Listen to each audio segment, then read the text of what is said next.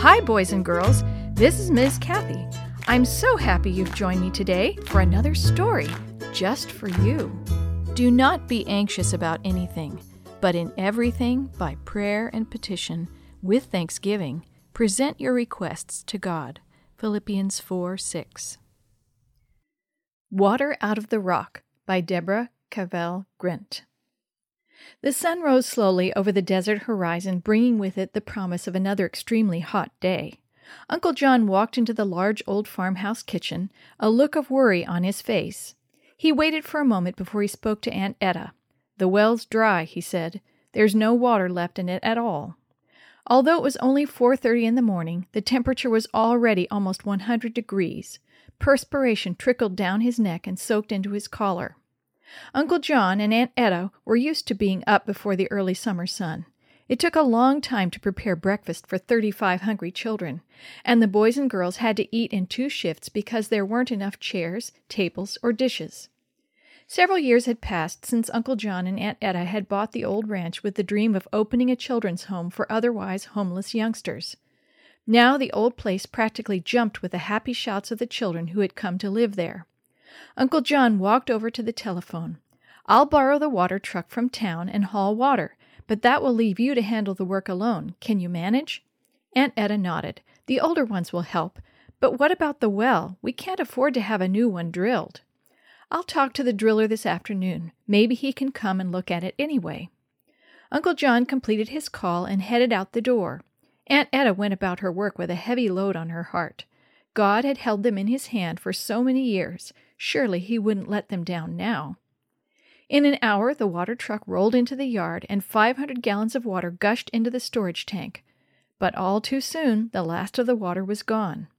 Uncle John and Aunt Etta realized that the truck would have to make many trips a day to provide the water they needed for the children and farm animals. So the truck rattled and sloshed back and forth all day between the water supply in town and the ranch. Uncle John and Aunt Etta prayed while they worked. The children soon realized that the problem was very important to their future, and they prayed for water as often as the grown-ups. The next morning the driller came to check the well. He looked at the somber faces and big eyes surrounding him and searched for an easy way to tell them the old well was finished. Uncle John said it for him. "No more water in the well, is there?" The man looked sadly at the children and then replied, "No, I'm sorry, just dry sand. Look, I'll drill a new well. Can't promise." His words almost ran together. "Pay me when you can. I'll start right away." "How much?" Uncle John asked cautiously. He knew they had no extra money. The man pressed his lips together and dug his boot toe into the soft sand at his feet. $10 a foot, he finally said.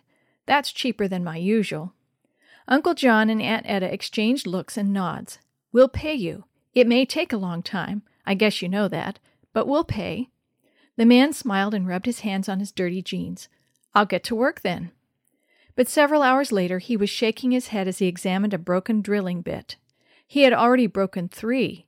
He had hit a layer of rock so hard that the diamond-edged bits couldn't break through. There was no hope of a new well now, and he trudged toward the house to break the bad news to Uncle John and Aunt Etta.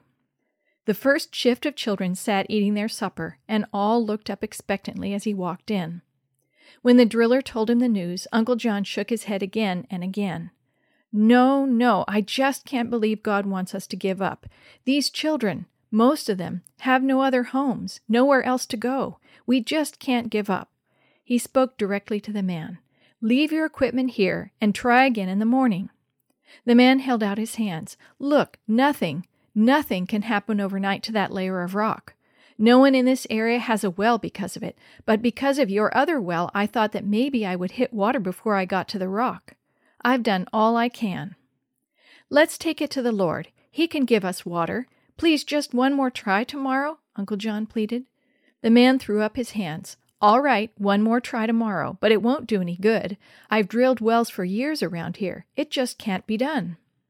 Uncle John and Aunt Etta gathered their family for evening worship and told them about the situation. Soon a prayer circle was formed. Through the night they continued their prayers, Aunt Etta taking time occasionally to tuck away to bed a smaller one who had fallen asleep. At 7 o'clock the next morning, the driller drove up in his big truck. He found Uncle John, Aunt Etta, and the older children waiting by the well. He looked at them with a mixture of hope and despair. "I sure wish it would work, kids," he said, as he lowered his bit into the drilled hole and began adding lengths of pipe. After a few minutes drilling, he added another length of pipe.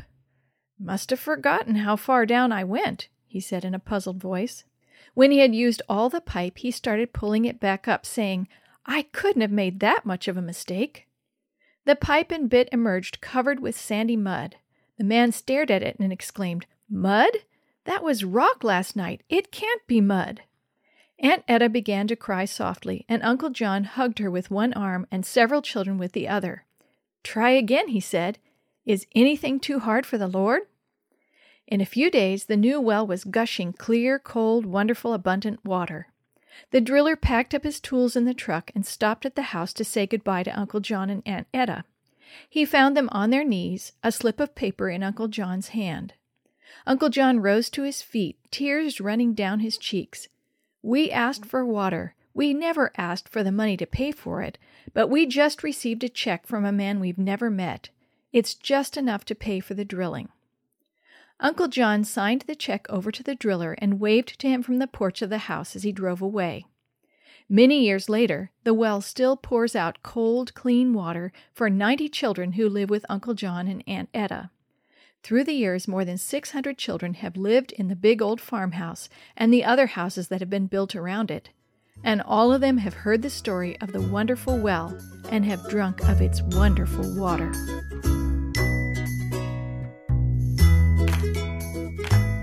The story you have heard today is from Guide's Greatest Stories, written by various authors and compiled by Randy Fischel, and used with permission from the Pacific Press Publishing Association. If you're interested in any other books published by the Seventh-day Adventist Church, please visit AdventistBookCenter.com or call 1-800-765-6955.